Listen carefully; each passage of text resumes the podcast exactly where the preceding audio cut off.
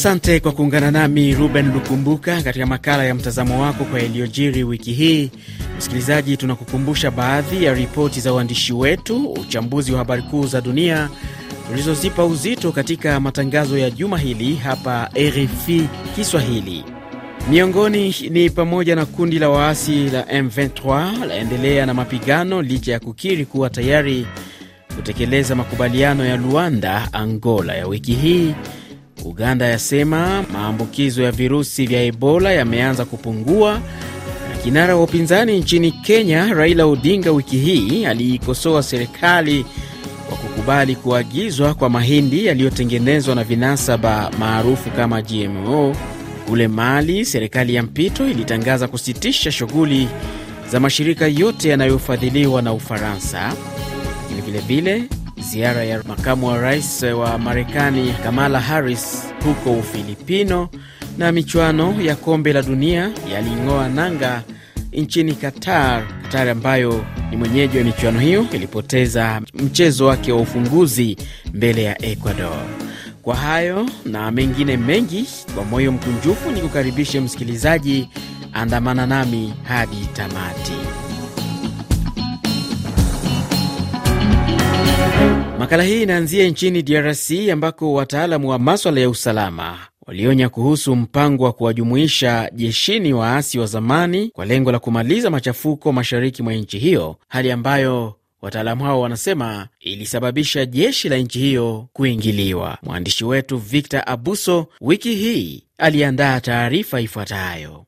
Wataalam wa usalama na siasa wanaonya kwamba sera hiyo, iwapo itafufuliwa tena, siyo ya kudumu na sio suluhu ya amani mashariki mwa nchi hiyo.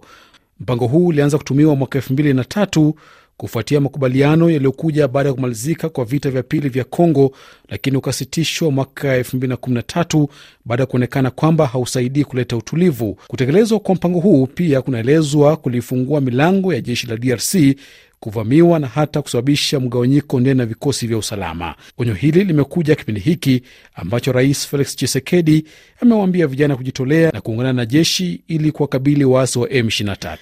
Nam Victor. Katika hatua nyingine, kundi la waasi la M23 lilisema liko tayari kutekeleza makubaliano ya Angola, huku likitaka kuwa na mazungumzo na mpatanishi katika mgogoro uliopo kati ya serikali ya Kinshasa na waasi hao wanaoungwa mkono na Rwanda, rais wa Angola Joao Lourenco, pamoja na msuluhishi wa Jumuiya ya Afrika Mashariki, rais wa zamani wa Kenya Uhuru Kenyatta. Kundi hilo lilitakiwa kusitisha mapigano siku ya Ijumaa mwendo wa saa kumi na mbili za jioni kwa saa za Afrika ya Kati, lakini kwa mujibu wa wakazi wa eneo hilo mapigano bado yalishuhudiwa katika eneo la Bwiza na maeneo mengine. Tukiwa bado huko DRC, watu 16 waliripotiwa kupoteza maisha katika eneo la migodi la Kamituga jimboni Kivu Kusini baada ya kufukiwa na maporomoko ya udongo yaliyosababishwa na mvua kubwa zinazoendelea kunyesha mashariki mwa nchi hiyo.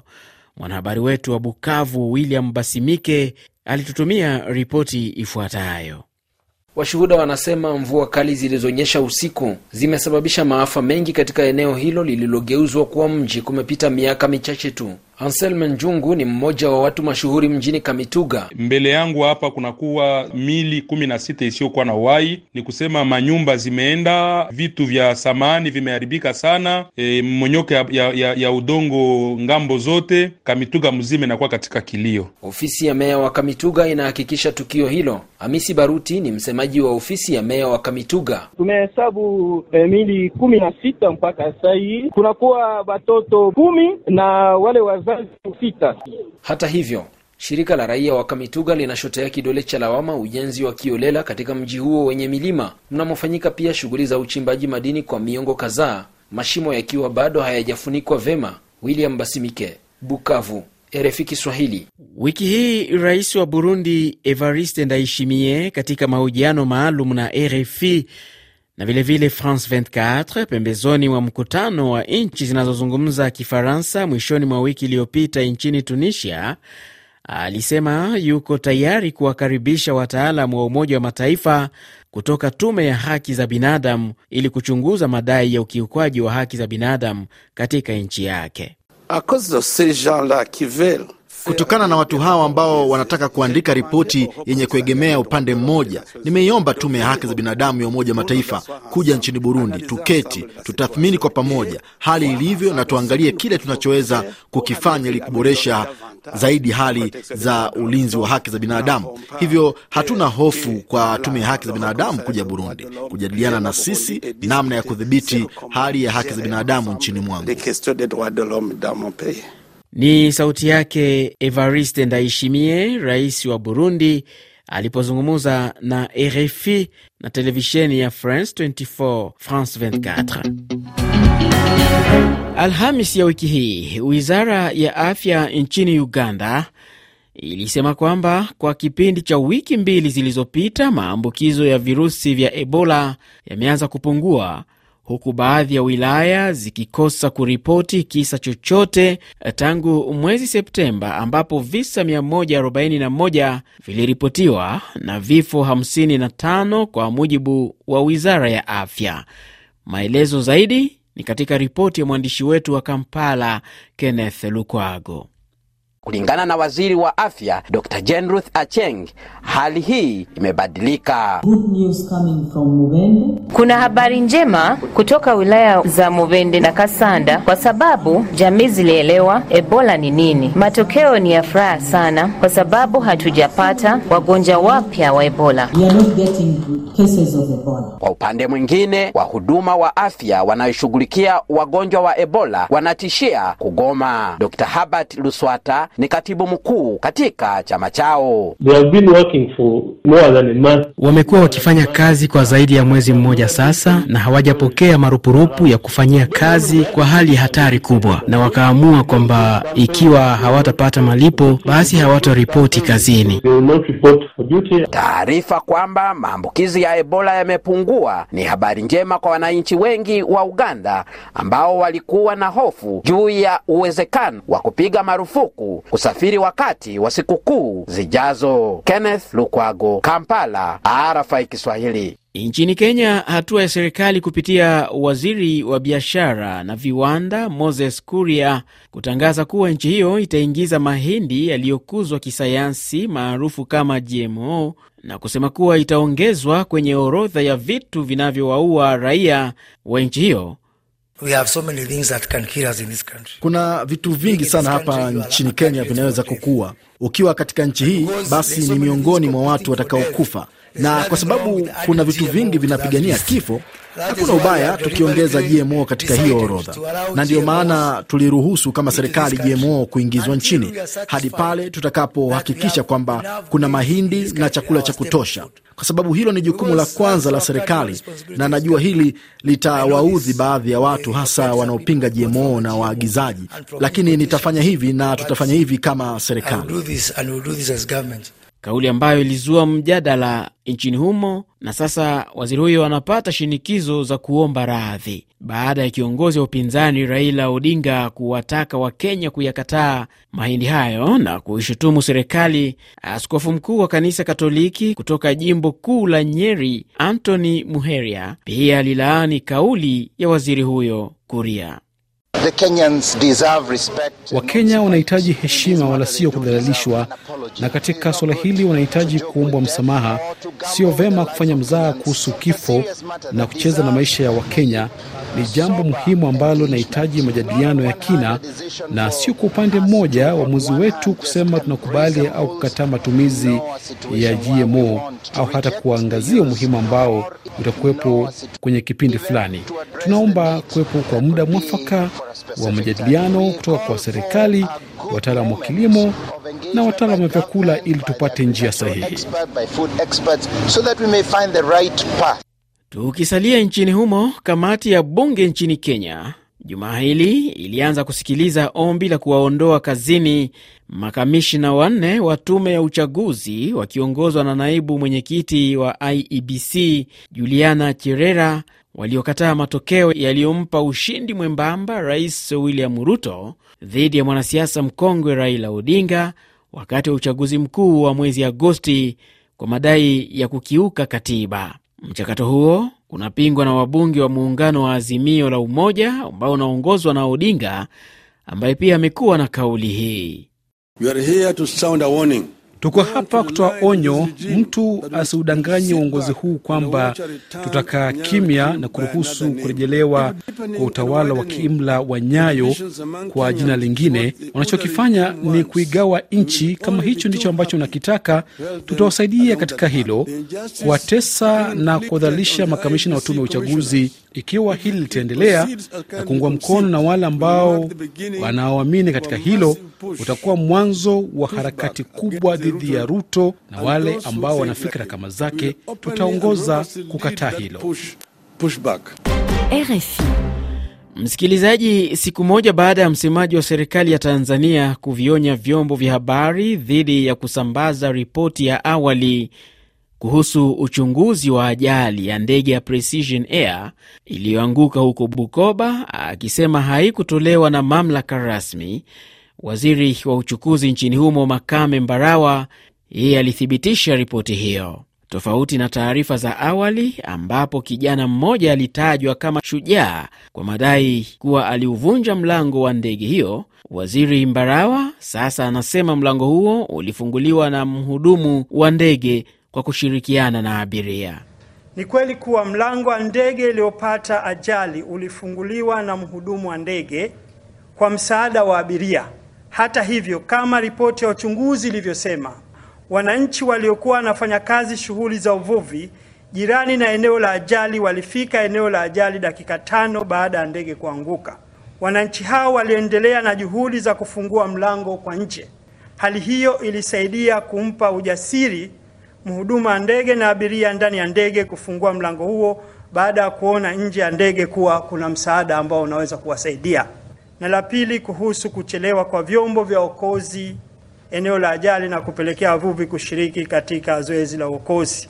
Napenda kutoa ufafanuzi kuwa katika zoezi lolote la uokozi, pale ambapo kuna ajali au janga lolote, hususan katika ajali zinazotokea majini, ipo miongozo na taratibu za kimataifa juu ya uendeshaji wa zoezi la uokozi. Ni sauti yake Makame Mbarawa, waziri wa uchukuzi nchini Tanzania. Shirika la kimataifa la kutetea haki za binadamu la Amnesty International wiki hii liliutaka Umoja wa Afrika AU kufanya haraka na kuunda mahakama maalum ili kuwafungulia mashtaka washukiwa wa visa vya uhalifu wa kivita katika nchi ya Sudan Kusini. Namna sasa, tuangazie yaliyojiri wiki hii katika ukanda wa Afrika magharibi na kaskazini, tukianzia nchini Mali ambako utawala wa kijeshi katika nchi hiyo Jumatano ya Novemba 23, utawala huo yaani ulitangaza kufunga shughuli za mashirika kadhaa ya kiraia yanayofadhiliwa na Ufaransa, yakiwemo yale ya misaada ya kibinadamu, wakati huu uhusiano wa nchi hizo mbili ukiendelea kuzorota. RFI Mombasa 105.5 FM. Kule nchini Afrika Kusini ni kwamba mahakama ya rufaa Jumatano ya wiki hii ilisema rais wa zamani Jacob Zuma alipewa msamaha wa matibabu kinyume cha sheria kutoka kifungo cha jela mwaka jana na kwamba anapaswa kurudi gerezani kukamilisha kifungo chake. Mengi zaidi na Jupiter Mayaka. Zuma mwenye umri wa miaka 80 mnamo mwezi Juni mwaka uliopita alipewa kifungo cha miezi 15 jela kwa kutoheshimu mahakama ili kujibu mashtaka kuhusu madai ya ufisadi yaliyokuwa yanamkabili akiwa madarakani. Hata hivyo, alitumikia kifungo chake cha miezi miwili pekee kabla ya mkuu wa huduma za magereza nchini humo kumpa msamaha huo, licha maoni ya kamati ya matibabu ya huduma hiyo kwamba Zuma hakutimiza masharti yanayohitajika. Tangu msamaha huo Zuma ameonekana hadharani akimkashifu mrithi wake Rais Cyril Ramaphosa, akimtuhumu kuhusika pakubwa na rushwa. Wiki hii serikali ya Ghana ilisema inafanyia kazi sera mpya ili kuweza kununua mafuta kwa kutumia dhahabu kuliko dola ya Marekani, alisema makamu wa rais Mahamadu Bawumia kupitia ukurasa wake wa kijamii wa Twitter.